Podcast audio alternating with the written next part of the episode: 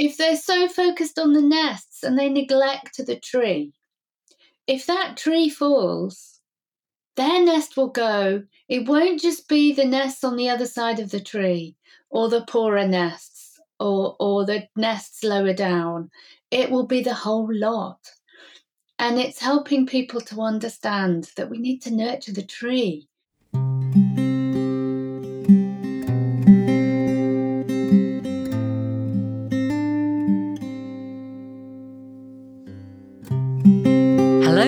Welcome to the Wild Minds podcast for people interested in health, nature based therapy, and learning. We explore cutting edge approaches that help us improve our relationship with ourselves, others, and the natural world.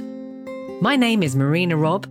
I'm an author, entrepreneur, forest school, outdoor learning, and nature based trainer and consultant, and pioneer in developing green programs for the health service in the UK.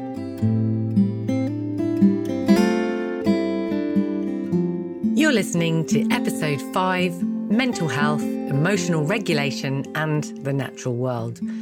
My guest today on the Wild Minds podcast is Alison Roy. Alison has worked in mental health as a psychotherapist and counsellor for over 25 years, both in the NHS, the National Health System, and in independent practice.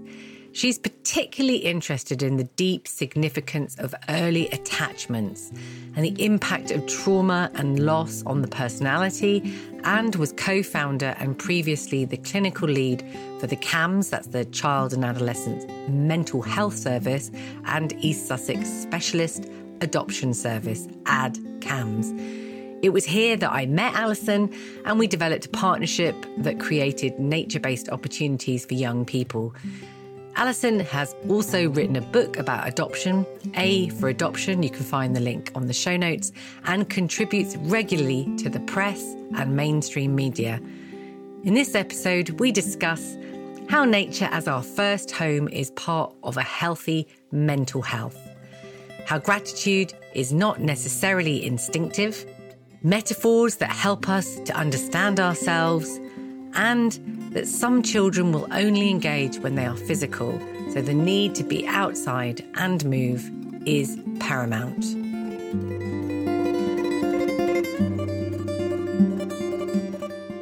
Thank you so much for joining me this morning. I'm so excited to be talking to you, particularly around mental health nature and what it means to be human and all the things that go on for us in life that are challenging and also really beautiful. So, welcome, Alison. Really good to have you here. Thank you. It's a pleasure to be here. Thank you for asking me. So, I always like to start with this gratitude. And I know for some people it's a bit strange, but um, for me, it's something about just remembering something we're grateful for. So, if, if that's okay, I'd love to. Well, I'll start and then I'll ask you if that's okay. So, for me, mm, I'm just so grateful that spring is is on its way with the change in uh, weather and the beginning emerging of plants. And yeah, wonderful. Helps me. I mean, spring is amazing. And I think the beauty of the natural landscape is such a gift. And how can we not be grateful for all of that in terms of what nature provides for us? I think too to be able to have food on the table, to have friends, to have relationships, to have a home to live in, we we are privileged, and I I personally feel we shouldn't take any of that for granted.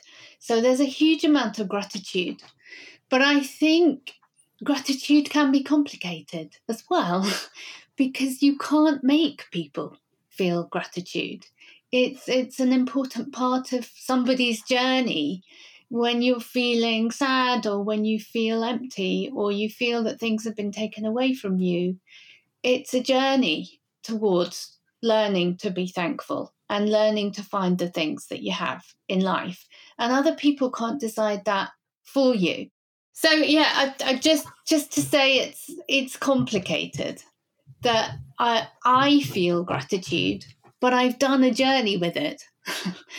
and and I think it's something that we can model and we can show all of the things that there are to be grateful for. but it's not yeah. something that everybody just instinctively feels. Well, that's why I wanted to talk to you because I I knew immediately that here, here I am taking it for granted that people can just say that they're grateful and I'm not surprised that you're reminding me that there's there's always something else to consider and to be aware of. So yeah, I appreciate that. Thank you. So what is a consultant child and adolescent psychotherapist? What what do you do? What do you get up to or what have you been doing yeah, a lot of people might not really understand that. I certainly get confused between psychologists and psychiatrists and psychotherapists. What is that? It's so nice to have the chance to explain. So thank you. Um, well, it's a very long training. That's the first answer.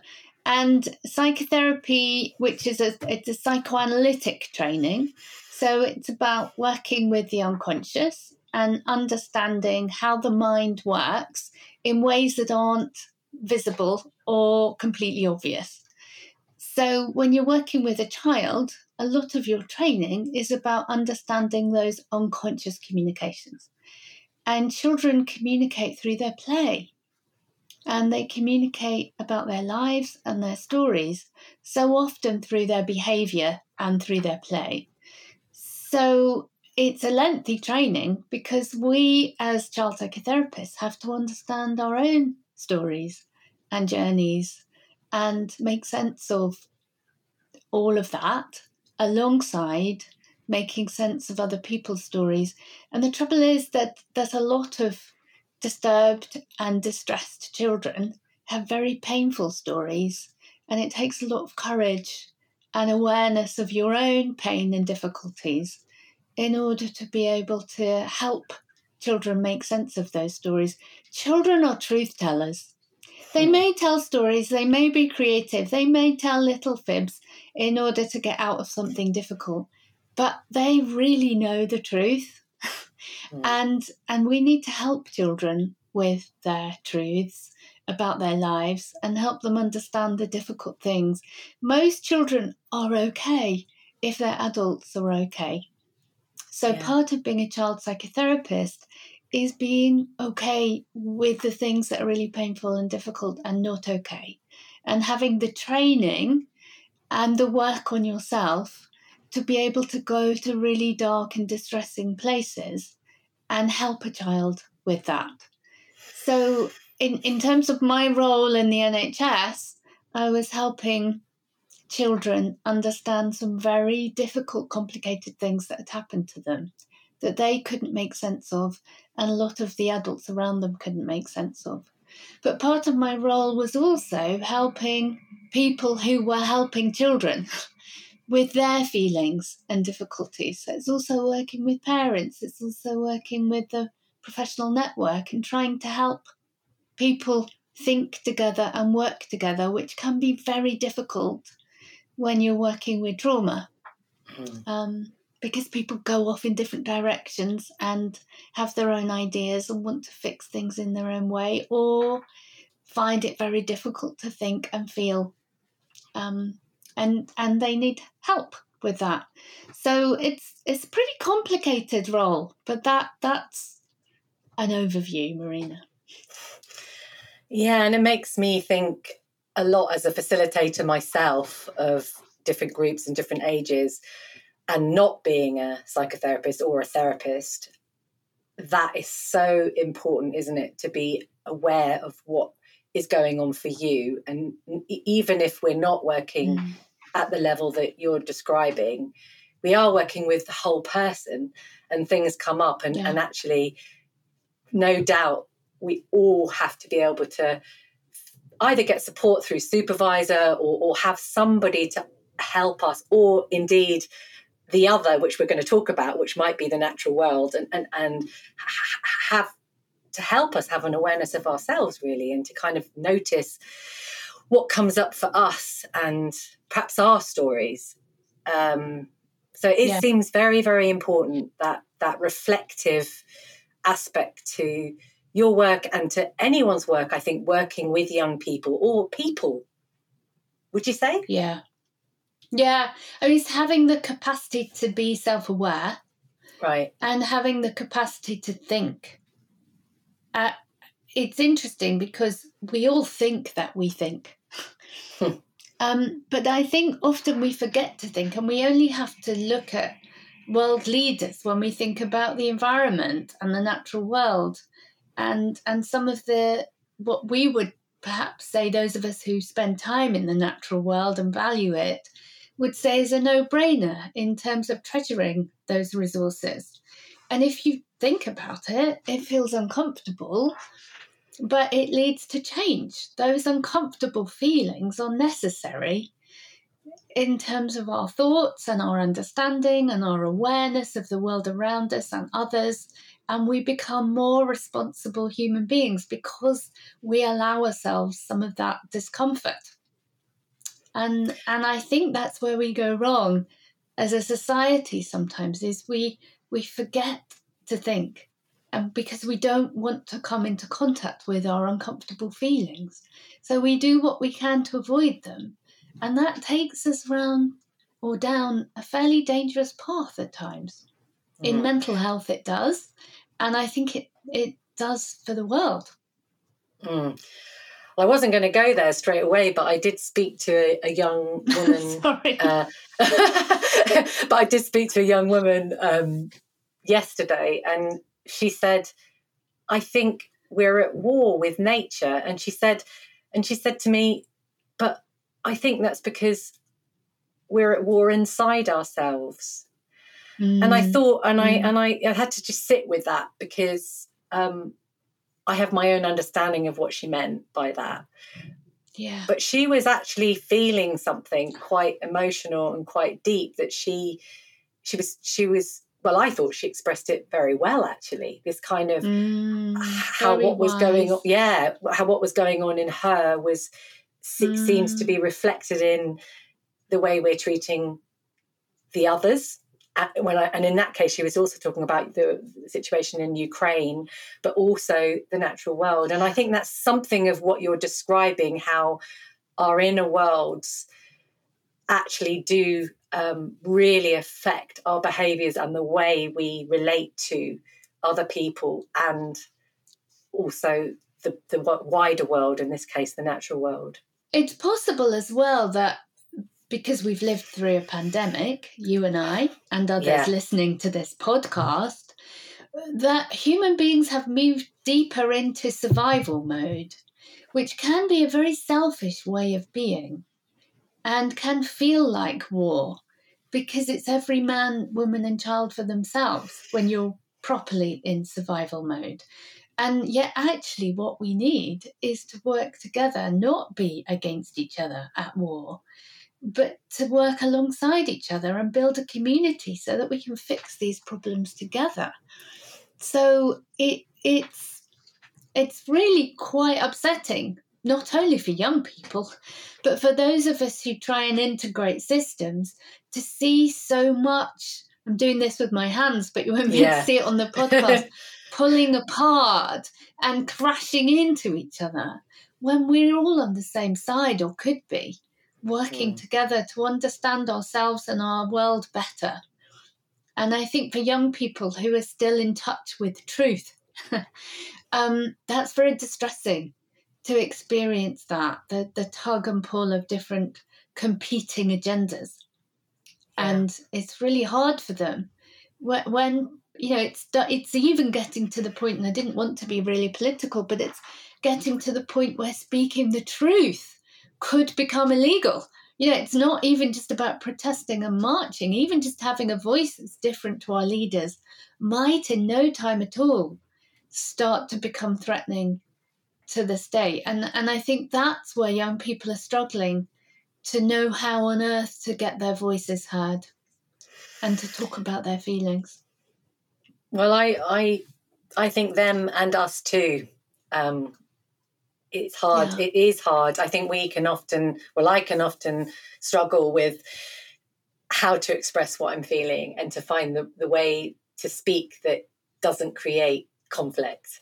So it's a big, it's yeah. a definitely a, it's not an easy thing, and it's yeah. something that, that, takes a lot of time. I, I want to ask you because I know that at least some of your career. I don't know how how um, many years, but you have been deeply involved in working with young people that have been adopted.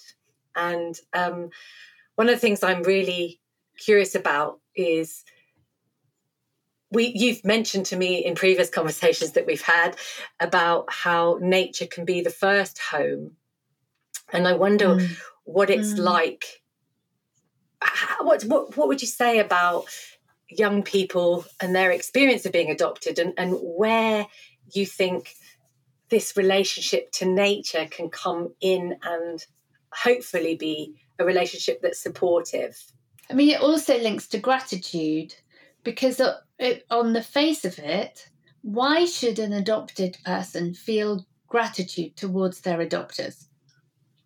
And mm. society thinks they should, but they have been deprived, even if they've been given a beautiful home with loving parents, they've been deprived of their first landscape. Their, the person whose heartbeat they would have known, whose voice they would have known in the womb, who they would have felt prepared for meeting. And they've been taken away from that person. And and it's well, it's a primal wound, but it's it's a primary loss that they're never going to completely recover from on one level because that has been taken away from them. And and that's where the word gratitude is complicated because society expects them to be grateful because they've been given something and why should they be? But that's where the natural world is so helpful because it's such a leveler.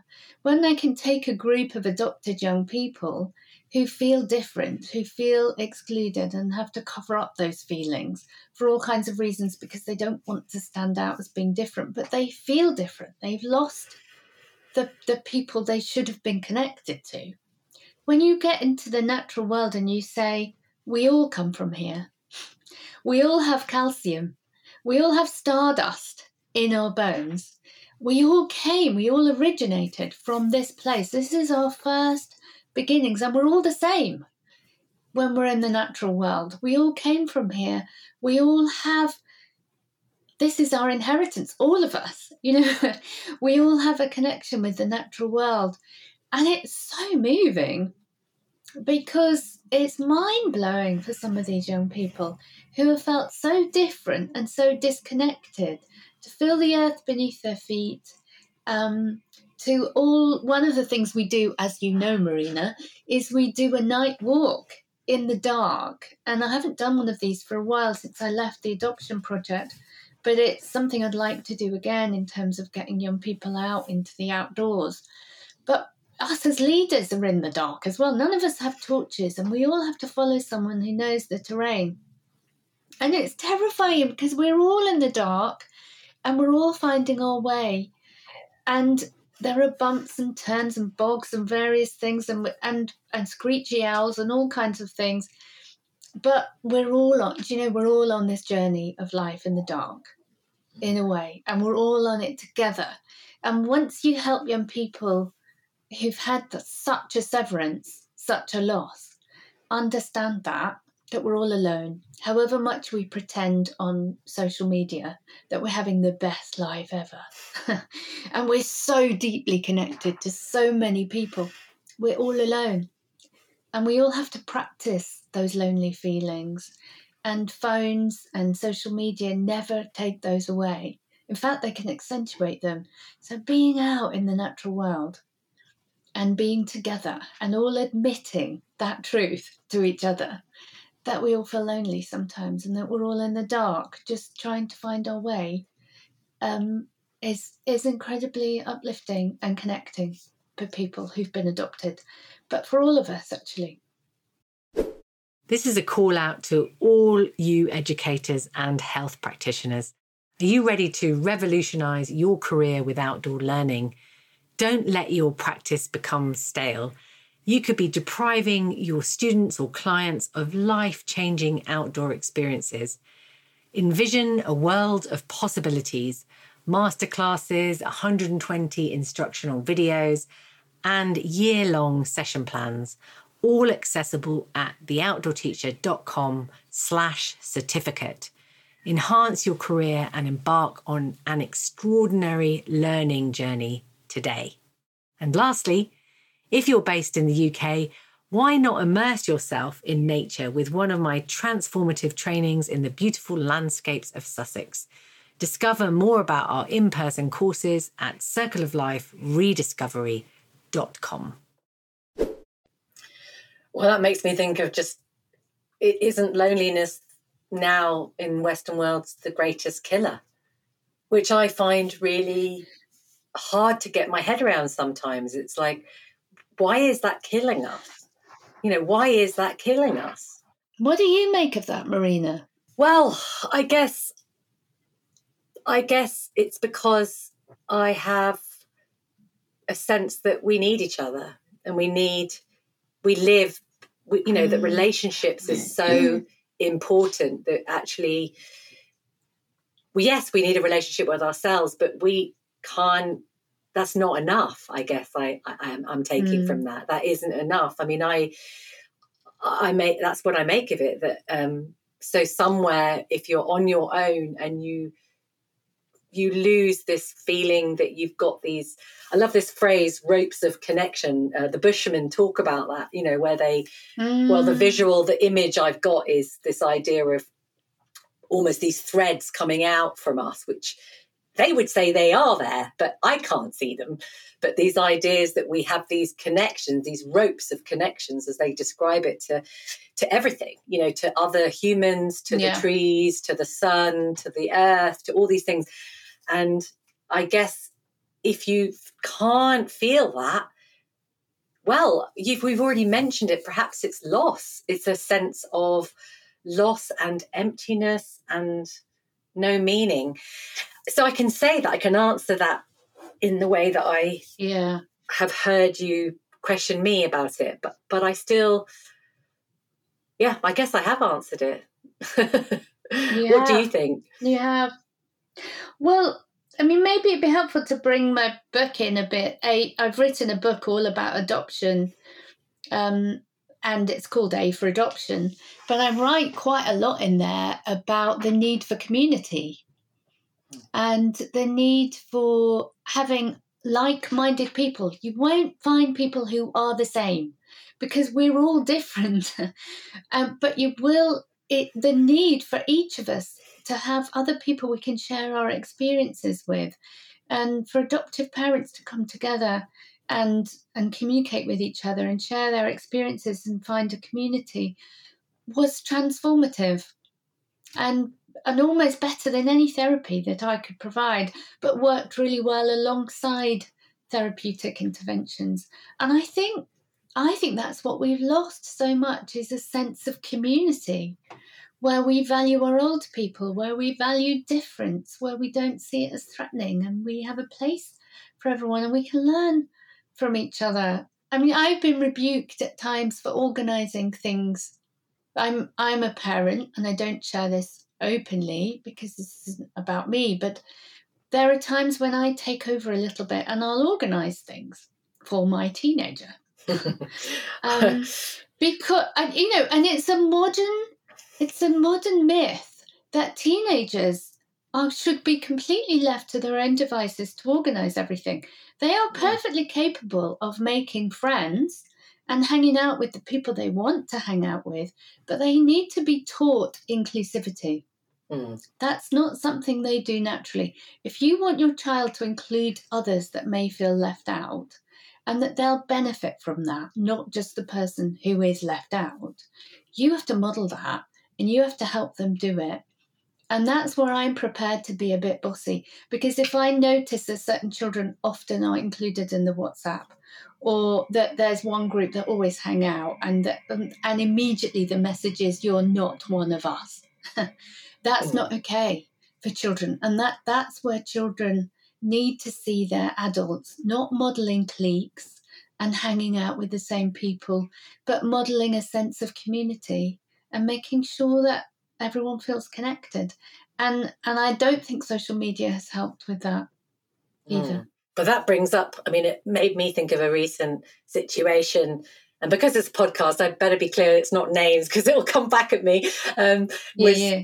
this feeling, this this uh, one of the because I also have a teenager, and um, you know, what was shared was that I don't like this other person. I don't want to be. Um, I don't want this person in my group. And I guess there was part of me. Well, I did think it's okay to express that.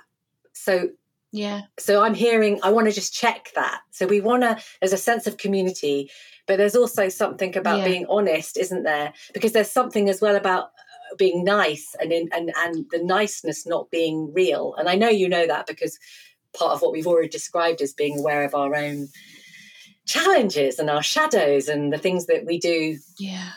inside our heads too. So what would you say about that? H- how do we how do we be truthful? And how do we encourage our children and ourselves to be honest but whilst keeping this community? Yeah. Well there's a difference between community and inclusivity and accepting bad behavior yeah if somebody is a bully for example and they are mean and they exclude and they do hurtful things that doesn't mean you have to go up and be nice to them and and treat them as if they're someone special um, but it, it, if you, if everybody is working with the same rules and and being a community, the group will handle those people. and you don't handle them by excluding them. You ha- the group handles them together. If if it's left to one child because their mother is a bit bossy or happens to be a psychotherapist or makes them include then that's not you know that's not fair but but if if lots of parents are encouraging inclusivity rather than exclusivity then yeah. children learn to manage those other children. And they they learn to teach them things which they need to be taught with parental support. And and doesn't mean that your child has to make a best friend out of somebody who's excluded because nobody else wants to be friends with them. But if the group do things well then they will manage those difficulties. And that child needs to learn a lesson or two not mm. just by being completely excluded and ignored oh, i feel like i need to take a deep breath because going into the subject of inclusivity or exclusivity is is a very necessary and powerful conversation because it's it's everywhere isn't it it's what we have mm. access to what we don't have access to all the privileges that you just well you said i feel privileged um, when you entered this podcast and that has afforded you i am privileged yeah you are privileged and i am I privileged am. yeah yeah and that affords us power, doesn't it? Um, yeah.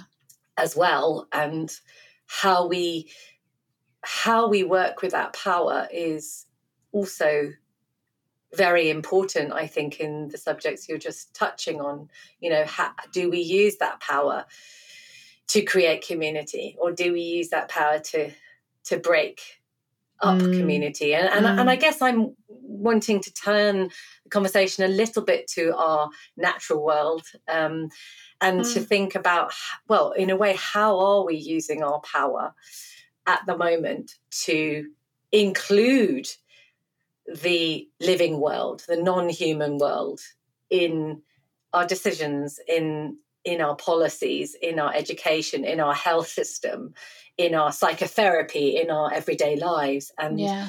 I know that you've spoken to me about how nature has taught you so many things about health and illness and mm.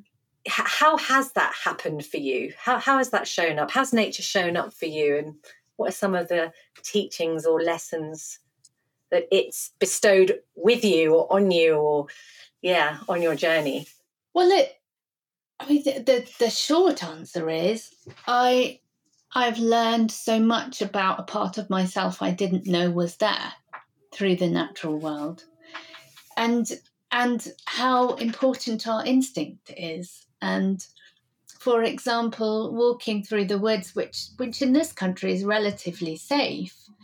But I recently spent some time in the States where, you know, that the I was walking in the woods on my own with a dog where there might have been wild animals and your feelings and your instinct is so important for your survival. It's no good if you're walking through a jungle and you sense that you've heard something and you just completely ignore it because you don't want to feel uncomfortable and you don't want to engage with any sense of threat. It's that sense of threat that's going to keep you safe and get you to the other side. but then, if you get completely paralyzed by this sense of threat and risk, you're just going to freeze and become overwhelmed.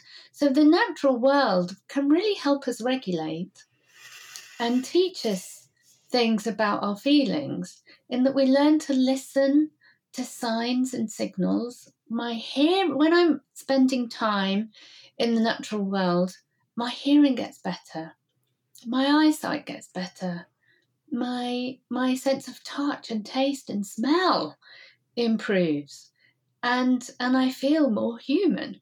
So what what we have done in the past, you and I, when we've worked with a group of young people who are completely soaked in toxins, is one way of describing it, is we remove as many of those contributing difficulties, factors, as we can when we bring them into the natural world. So we take away their phones, we take away headphones, we take away any weapons they might have brought along, um, any kind of paraphernalia, a- anything that they might use as some kind of a prop, but also an avoidance of feeling and knowing their self.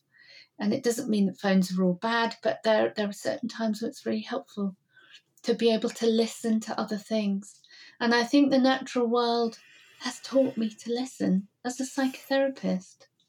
I thought I was a good listener. But if you don't listen really hard when you're out in the natural world, you miss things. And I, I think we've taught ourselves not to notice the signs, for example, when a storm is coming or um, the the trees are looking different or the birds are making a strange noise. What's that about? Even just to be able to question it teaches us something. And and sure enough, then we see a fox or something or a massive bird of prey swooping down over the horizon. The bird saw it first. So I love that saying the bird saw it first. And I think we, you know, we need to listen to nature because they see it first and they'll tell mm. us. And we can learn so much about humanity and the world around us if we listen. It makes me remember sitting around a fire um, with the children and young people, and again going back to that community sense and the darkness behind us, but the warmth around the fire. And mm. I guess that's in our our DNA, in our ancestors, and and it's hard yeah. to describe. I often think these these things when we start talking about the natural world and what it what what the different uh, living beings can teach us or or help us to feel. It's hard to describe it because it doesn't have to be intellectual or rational or, or scientific. It's it's something that arises and yeah, it, mm. being around a fire and just being it, it, just made me remember really those conversations that I know wouldn't have yeah. happened in a room or anywhere yeah. else, and and it does facilitate yeah. in such a profound way. It really does, Marina. But what what else I have found remarkable in those sitting round the fire moments, or even walking through the woods in the dark, is how healthy these apparently unhealthy, mentally ill young people are. And I do wonder if they are a barometer for society, just like nature is, the number of referrals I get from parents who are absolutely clear that their child is the one with the problem. and it's not to minimize the child's problem, but I nearly always say, Well, can I meet with you first as parents and just get a sense of the story and where you're at and what's going on in your life? Because it, it can often be the healthy child that exhibits the unhealthy symptomology. Um, and it's not about blame, but the, the child is a very good communicator of distress, Mm. just as nature is.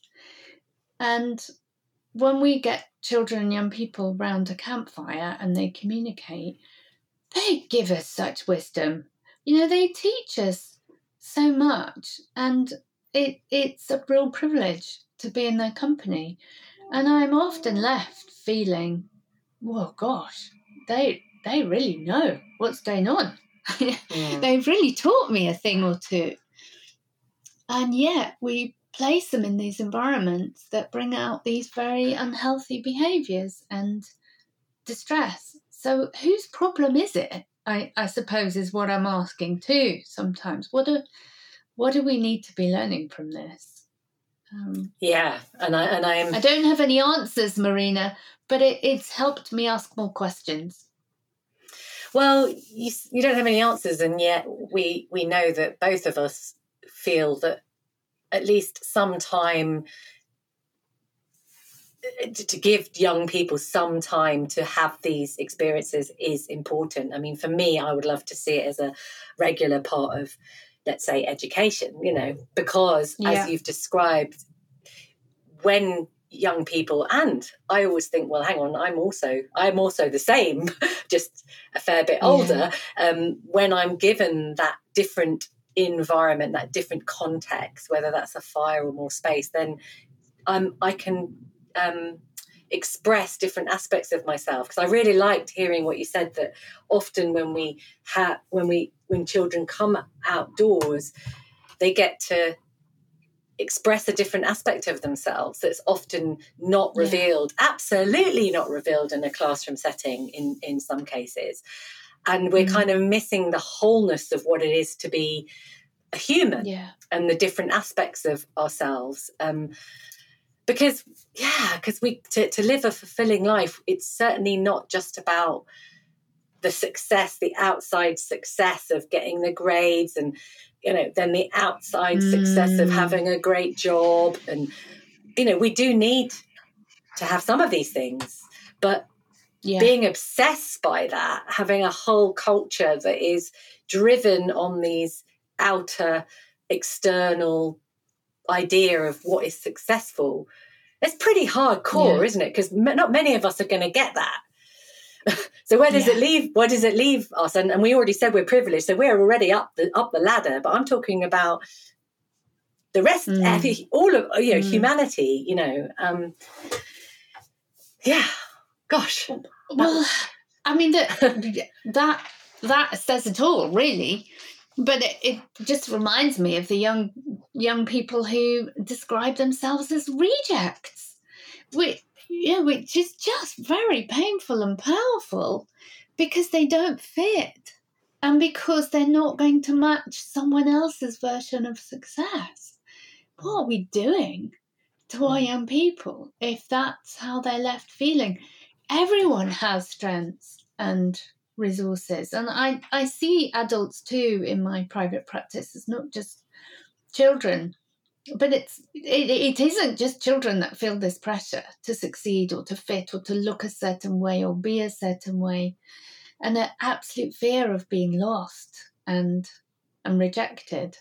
And that what changes people and what helps people thrive is the quality of relationships so if our education is becoming more and more focusing on ticking of boxes and meeting targets and not on building relationships, that would explain some of why we're seeing such an increase in anxiety in non school attenders, in high levels of distress and depression.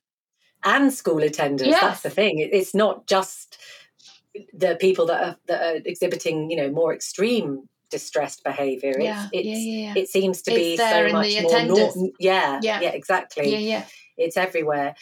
So, in terms of relationships, in Yeah. terms of the relationship to the natural world, do you think, um, if it is our first landscape, that we do need to give young people and ourselves the opportunity to develop that more in our society?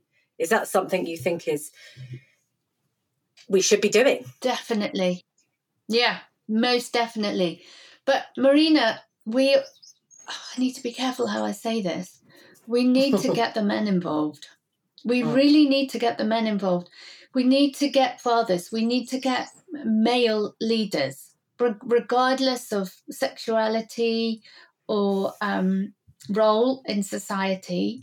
We don't we don't have enough men in powerful places who really get the value of the natural world, and it's become, I think, so caricatured and limited as the the realm of motherhood and it's what it's what women do when they play in the woods with children rather than if we don't get to grips with our natural world we're going to lose it. And we're going to lose a lot of our business our ability to connect with other countries.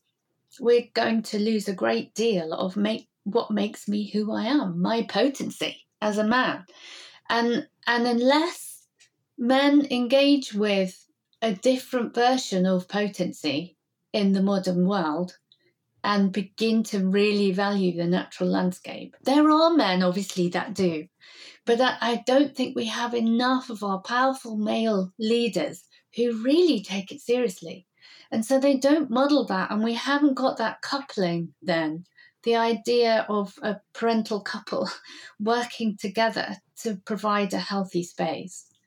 Um, so perhaps it's not just the men, but it, it's it. I I see men treat it as if oh you know a bit of forest bathing or it's not something I really need to engage in, and the men who do really engage with this and who who really work alongside us, I, they have such an important role in communicating with other men mm. about the natural world. And I'd really like to see more fathers engage with their children in the natural world. And maybe we need to do more to make that happen. But at the moment, I think it's so easy to just disregard it as as something that a bit fluffy, a bit um, as, an optional extra, even in schools in terms of forest school, rather than there are some children that will only really engage with learning when they're physical, when they're out in the natural world. And if we don't do this for them, we're missing a real opportunity to help them thrive.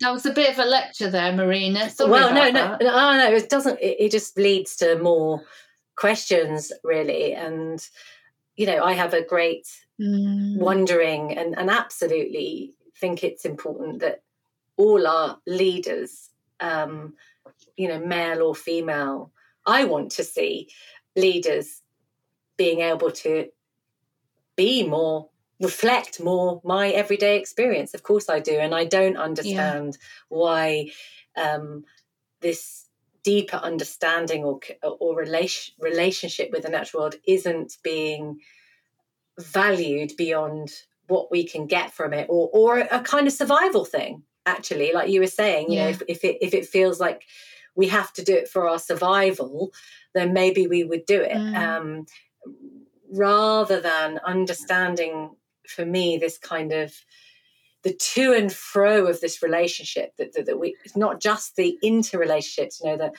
that we we need a healthy environment to be healthy but this this this in and out of re, uh, this relational um, quality to the natural world that brings so much to us um, that, yeah. that isn't about what yeah. we have and don't have you know so i yeah i mean obviously i'm i want to see it as an intrinsic part of our developmental yeah.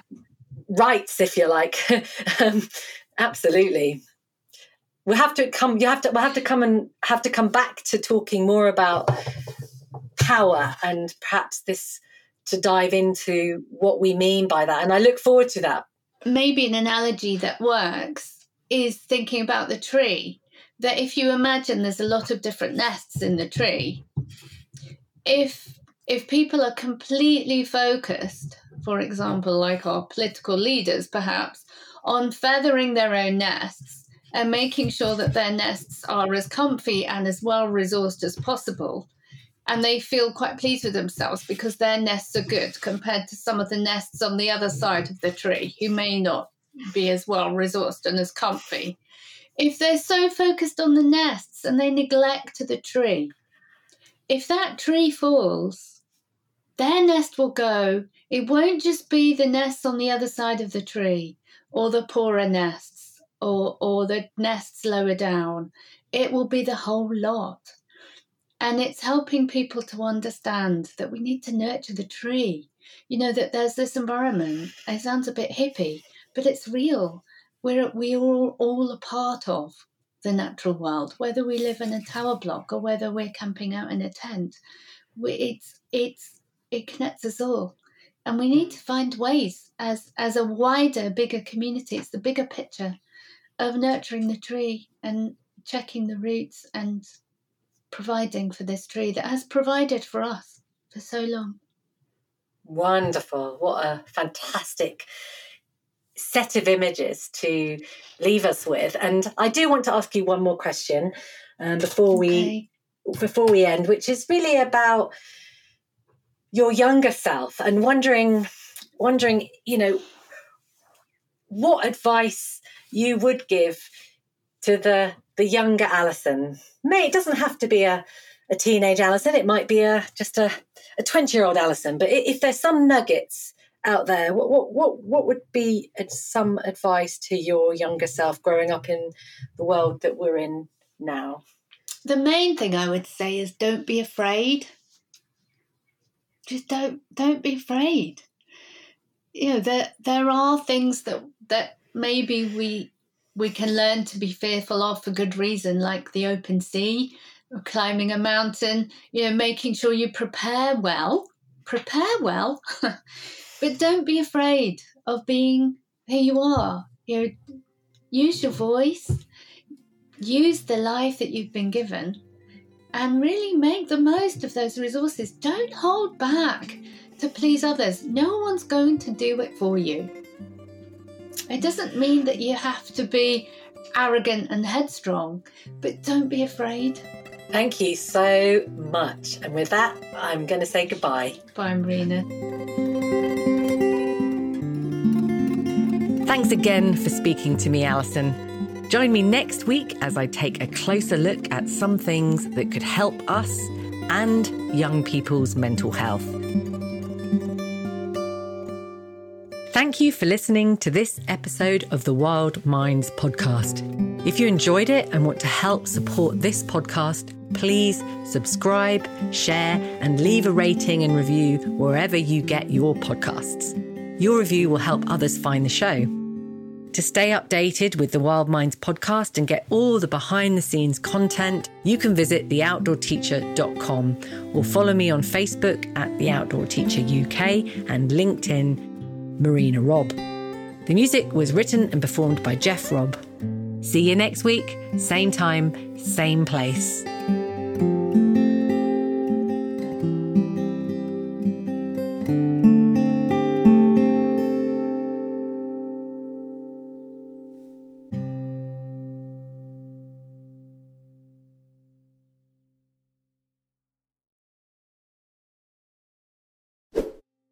Curious about the guitar music in my podcast?